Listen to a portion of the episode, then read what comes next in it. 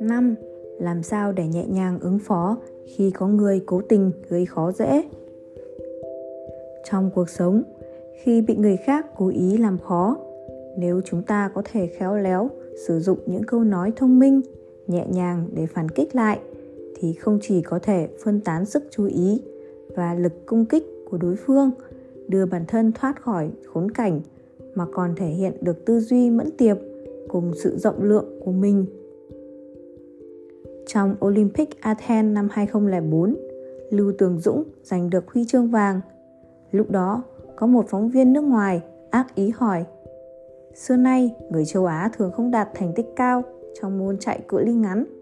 Rất nhiều người nghi ngờ anh đạt được thành tích này không phải bằng thực lực của mình, cho rằng anh đã sử dụng một loại doping mà không ai tìm ra được. Xin hỏi, anh có suy nghĩ như thế nào về vấn đề này? Lưu Tường Dũng nhìn chằm chằm vào đối phương, suy nghĩ một chút rồi ung dung trả lời. Xưa nay, nền y học của quý quốc luôn phát triển hơn Trung Quốc, cũng sử dụng doping sớm hơn Trung Quốc rất nhiều. Nếu có loại thuốc này, chắc chắn vận động viên của các anh đã uống rồi. Nhưng có thể khẳng định một điều, cho dù các anh có dùng doping thì cũng không thể lọt vào top 3 thế giới. Những lời này làm phóng viên kia đỏ mặt tía tai, không nói được câu nào.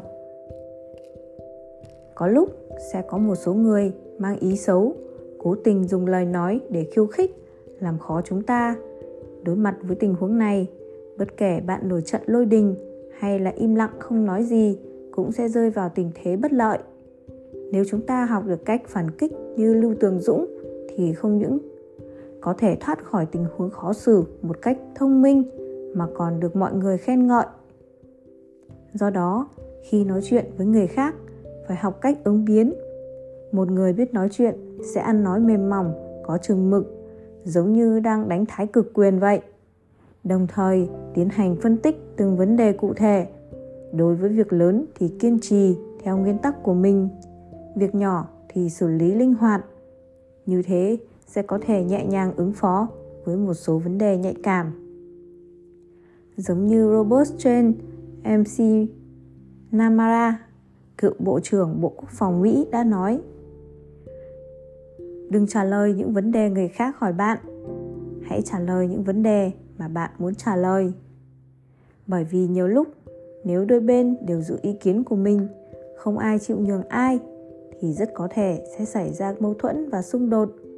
Điều này không có lợi cho quan hệ song phương. Đối với chuyện này, đa số những người biết nói chuyện đều sẽ chọn cách tạm thời gác lại để giải quyết vấn đề. Ngoài ra trong cuộc sống chúng ta thường hay gặp phải những người chua ngoa cay nghiệt. Đối với loại người này nếu chúng ta một mực tỏ ra khoan dung thì rất dễ khiến tiểu nhân đắc chí càng vinh váo hơn nếu nhịn được thì nhịn. Khi cần phản kích thì phải đưa ra đòn phản kích thích đáng, làm người biết cứng, biết mềm mới là chân lý, tự bảo vệ mình và chủ động trong việc đối nhân xử thế. Vậy thì trước những câu hỏi, gai góc của đối phương, chúng ta nên trả lời như thế nào cho thích hợp nhất mà lại có thể đi vào lòng người? Thứ nhất, phải cân nhắc kỹ những điều sẽ nói khi đối mặt với những câu hỏi cố ý làm khó của đối phương. Trước khi mở miệng, chúng ta nên cân nhắc kỹ, đừng nên nông nổi nhất thời. Dù sao, lời đã nói ra cũng giống như bắt nước đổ đi. Đã có quá nhiều trường hợp vì nông nổi nhất thời mà phải hối tiếc về sau. Thứ hai, phải tránh nói những lời cấm kỵ. Nếu chủ đề mà đôi bên đang bàn luận tương đối gai góc, thì khi nói năng càng phải tránh những lời quá cay nghiệt học cách nói chuyện uyển chuyển, dùng cách nói gián tiếp, nói giảm, nói tránh, rồi lật lại vấn đề để đối phương tình ngộ. Tránh để lời nói của bạn làm tổn thương người khác, từ đó làm đối phương chủ động đi theo sự dẫn dắt của bạn. Thứ ba, học cách phối hợp giữa cương và nhu. Hãy học cách tìm ra trọng điểm trong những lời nói có ý gây khó dễ của đối phương, sau đó thêm vào những trọng điểm này một số từ ngữ ôn hòa hơn. Như thế sẽ khiến lời nói của bạn trở nên mạnh mẽ, kiên quyết hơn mà lại dễ đi vào lòng người. Ngoài ra, khi nói chuyện, lời lẽ sắc bén nhưng không gay gắt là một trong những nguyên tắc trong giao tiếp. Bởi vì chỉ có luôn luôn lưu lại đường lui cho người khác, giữ thể diện cho đối phương mới là cách lung lạc lòng người thông minh nhất. Nếu không chúng ta sẽ ngày càng chuốc lấy nhiều kẻ thù 6. Phạm sai lầm không đáng ngại. Mấu chốt nằm ở chỗ làm sao để thoát khỏi tình thế khó xử. Bình thường, khi nói chuyện, có lúc do nói quá nhanh hoặc do chúng ta chưa hiểu rõ vấn đề nên thông tin của lời nói của đối phương mà rất dễ dẫn đến những tình huống khó xử hoặc nếu chúng ta không chú ý đến nội dung mình đã nói hoặc ngữ khí trong khi nói chuyện cũng rất dễ làm đối phương hiểu lầm. Lúc đó sẽ dẫn đến những tình huống khó xử. Giải quyết như thế nào mới là chuyện đầu tiên mà chúng ta cần suy nghĩ. Trương vĩnh minh được điều đến chi nhánh của công ty công tác nửa năm. Vừa về đến tổng công ty, anh liền nhanh chóng đến thăm hỏi từng người đã giúp đỡ mình. Đó là một quản lý họ dương. Nhưng không biết vì sao có vẻ như đối phương tỏ ra rất lạnh nhạt với anh. Về sau, một đồng nghiệp nói với anh quản lý dương đã được thăng lên làm giám đốc rồi. Do không biết đối phương đã thăng chức, anh vẫn dùng chức vụ trước đây để xưng hô với ông ta. Đương nhiên, đối phương sẽ cảm thấy không thoải mái. Trương vĩnh minh lập tức tỉnh ngộ, hối hận vì sau khi trở về đã không tìm hiểu xem chức vụ của đối phương có thay đổi gì không nhưng lời đã nói ra không thể thu lại. Làm sao đây? Anh suy nghĩ một chút, rồi nhanh chóng quay lại văn phòng của ông ta, nói, giám đốc dương, chúc mừng ông được thăng chức. Ông xem, tôi chỉ ở chi nhánh công ty, khó tránh khỏi có những chuyện không biết. Nhưng tôi không biết tin ông thăng chức là tôi sai. Thật xin lỗi, ông bỏ quá cho nhé khi chúng ta nói sai, thực ra không cần phải sợ mất mặt cảm thấy ngại, mà cứ thẳng thắn thừa nhận là mình đã nói sai là được. Đồng thời, hãy nói với đối phương một tiếng xin lỗi. Thật ngại quá, để làm dịu bầu không khí. Như thế, không chỉ làm đối phương cảm nhận được sự hối lỗi của chúng ta, mà còn có thể kéo gần quan hệ giữa đôi bên. Trong cuộc sống, chúng ta thường xuyên phạm phải một số sai lầm, khiến mình khó xử. Khi đối mặt với những tình huống bất ngờ đó cho dù có tức giận, cũng khó mà thoát khỏi phiền não. Vậy có cách nào để vượt qua những tình huống khó xử đó không? Thứ nhất, thay bằng một cách nói khác. Trong tiếng trung, khi thay đổi ngữ điệu của từ ngữ hoặc kết hợp với các từ ngữ khác thì ý nghĩa biểu đạt sẽ thay đổi. Khi chúng ta nói sai thì có thể kết hợp những từ ngữ đã nói với các từ ngữ khác để sửa đổi lại nội dung đã nói sai. Ví dụ khi bạn nói a à, trông không đẹp. Nếu bị người khác nghe được nhất định bạn sẽ rất bối rối. Khi đó bạn có thể tiếp tục nói mà là rất đẹp để bổ sung sửa chữa điều đã nói sai. Thứ hai thuận theo tự nhiên. Nếu đã nói sai dù có nói gì đi nữa cũng là sai. Vậy thì chi bằng cứ thuận theo cái sai mà nói tiếp. Ví dụ khi chúng ta gọi sai tên một người, chúng ta có thể nói, tên anh làm tôi nhớ đến một người bạn trước kia, hy vọng chúng ta cũng có thể trở thành bạn tốt. Thứ nhất, có thể xoa dịu tình hình. Thứ hai, có thể kéo gần quan hệ giữa đôi bên. Thứ ba, làm đảo lộn nội dung đã nói. Khi kể lại một sự việc, có thể chúng ta sẽ không nhớ rõ thứ tự trước sau của sự việc. Lúc đó chúng ta có thể đảo lộn nội dung đã nói để tiến hành sửa đổi, tránh nói sai. Ví dụ, khi chúng ta đang kể về cuộc đời của một người nhưng lại đi thẳng vào những thành tựu của người đó, lúc ấy chúng ta có thể nói, khi thấy những thành tựu mà ông ấy đã đạt được, liệu có ai nghĩ đến những nỗ lực ban đầu và sự giúp đỡ hoặc hy sinh của những người khác không?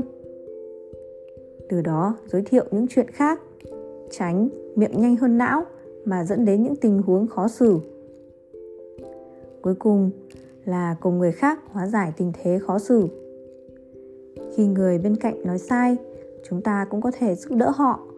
Ví dụ, khi đối phương đang kể một câu chuyện cười, nhưng chưa kịp kể thì đã tự cười trước rồi. Khi đó chúng ta có thể thuận theo tình huống mà nói. Xem ra câu chuyện đó rất buồn cười. Anh ta chưa kịp kể mà đã cười rồi. Nếu đã thế thì để tôi kể cho mọi người nghe khi nói sai, nếu nội dung đã có mối liên hệ với những người hoặc sự việc nào đó, thì có thể liên hệ nội dung đã nói với người và sự việc ấy, làm người nghe có một cảm nhận khác, biến lời nói sai của mình thành sự hiểu biết về những kiến thức ngoài lề của câu chuyện. Làm như thế có thể hóa giải những tình huống khó xử, đồng thời cho người khác cái nhìn trực quan hơn về chúng ta. Nhưng điều này đòi hỏi chúng ta phải hiểu rõ về những kiến thức ngoài lề khác cho nên ngày thường chúng ta có thể bỏ ra chút thời gian để bổ sung thêm kiến thức cho mình 7. Phải làm gì khi gặp người quen mà lại quên tên người đó? Có lẽ nhiều người đã từng trải qua tình huống như thế này. Khi đang đi trên đường thì gặp người quen. Người ta thân mật hỏi han mình, nói chuyện với mình, nhưng chúng ta không cách nào nhớ được tên người đó. Có người gọi tình huống này là phục kích họ tên, tức là chúng ta bị đối phương phục kích nhưng lại không biết tên họ người ta. Đúng là rất khó đỡ. Lúc này, nếu chúng ta thành thật, xin lỗi, tôi không nhớ tên anh, thì sẽ làm tình thế trở nên khó xử hơn. Vậy, để tránh xảy ra những tình huống như thế, chúng ta nên làm thế nào? Hôm ấy, ôn địch và bạn thân cùng đi dạo phố thì có một người trông rất quen mắt từ phía đối diện đi tới. Khi đối phương nhìn thấy cô, liền vui vẻ chào hỏi. Ôn địch, em cũng đi dạo phố à? Gần đây thế nào rồi? Có còn làm ở công ty cũ không? À, cũng ổn, con chị? Chị vẫn thế, nhưng trông em đẹp hơn trước đây. Gần đây em không liên lạc với chị, chị còn cho rằng em đang bận. Ồ, là thế này, thời gian trước điện thoại của em vừa reset lại, cho nên mất hết số rồi. Em đang phát dầu đây. Nếu đã gặp ở đây thì chị cho em xin lại số điện thoại đi. Thế à? Thế thì em xui xẻo thật. Số của chị là... Ừ, em lưu lại rồi, giữ liên lạc nhé. Sau khi chia tay, cô bạn thân hỏi Hồi nãy cậu không nhớ tên chị ấy phải không? Ôn địch trả lời, Nhìn rất quen mà tớ không nhớ tên. Đành phải tìm cớ xin lại số điện thoại, Rồi dùng danh bạn tìm tên chị ấy. May mà có lưu số, Không thì càng khó xử. Khi chúng ta không nhớ ra tên người quen, có thể nói chuyện trước với họ, sau đó vừa nói vừa nhớ lại tên người đó. Nếu vẫn không nhớ ra thì có thể trả lời như ôn tịch hoặc nói, lúc trước tôi đổi điện thoại, có rất nhiều số chưa kịp lưu phiền anh cho tôi xin lại số điện thoại. Hôm khác gặp mặt nói chuyện. Cho nên, chúng ta hoàn toàn có thể trực tiếp hàn huyên với đối phương. Ví dụ, hỏi đối phương, bây giờ anh làm ở đâu rồi? Bây giờ gia đình thế nào? Sau đó tùy tiện tán gẫu vài câu. Nếu nói chuyện hợp gu thì tự nhiên sẽ nhắc tới người khác. Sau đó lại tiến thêm một bước, lưu lại WeChat hoặc số điện thoại của nhau. Nếu trước kia đã lưu rồi thì có thể tìm được tên người đó còn nếu chưa lưu, thì cứ hỏi lại thật tự nhiên là được. Hoặc là chúng ta có thể chọn cách trực tiếp chào hỏi đối phương. Dù sao cũng là người quen, chẳng qua không nhớ tên người đó mà thôi. Nhưng khi chào hỏi, cũng không nhất thiết phải gọi ra tên đối phương. Thử nghĩ xem, chúng ta không cần phải gặp một người đã nói hai trương tam. Hai lý tứ. Mà chỉ cần nói hai hoặc hello là đủ để giải quyết vấn đề còn có một trường hợp khác đó là bạn học nhiều năm không gặp giờ mới gặp lại nhưng chúng ta lại không có ấn tượng gì về đối phương lúc này chúng ta nên làm thế nào về nhà ăn Tết, Lưu Hân đi dự buổi họp mặt bạn bè thời cấp 2. Có người bước tới, nói với anh Ôi trời thằng bạn, lâu quá không gặp, gần đây thế nào? Cũng tạm ổn, vẫn thế. Trên thực tế, Lưu Hân không nhận ra người bạn này. Thế à? Nghe nói cậu lập nghiệp ở Bắc Kinh, cụ thể là làm gì? Ô, tớ làm bên phát triển thị trường, Thế đằng ấy cậu xem cái đầu tớ đột nhiên dần hẳn đi rồi. Cậu làm... cậu là cái cậu ờ, tên gì nhỉ? Ôi trí nhớ của tớ. Đột nhiên tớ không nhớ ra cậu là ai. Ha ha tên tớ khó nhớ lắm. Tớ là a hồi trước ngồi xéo đằng sau cậu ồ, đúng đúng đúng đúng. Chính là cái tên này. Nghe nói gần đây cậu sống rất tốt. Bạn học cũ nhiều năm không gặp mà không nhớ tên nhau, đúng là rất khó xử. Trước tiên, chúng ta có thể tự cười mình chỉ nhớ không tốt. Đôi bên nhân việc đó mà cười phá lên thì tự nhiên sẽ hóa giải được tình huống khó xử. Nếu khi đối phương gọi tên bạn mà bạn vẫn không có ấn tượng gì thì hãy làm như lưu hân cứ thuận theo lời nói của đối phương mà nói tiếp. Thông thường sẽ không xảy ra vấn đề gì. Đồng thời sẽ tránh làm bầu không khí trở lên tẻ nhạt.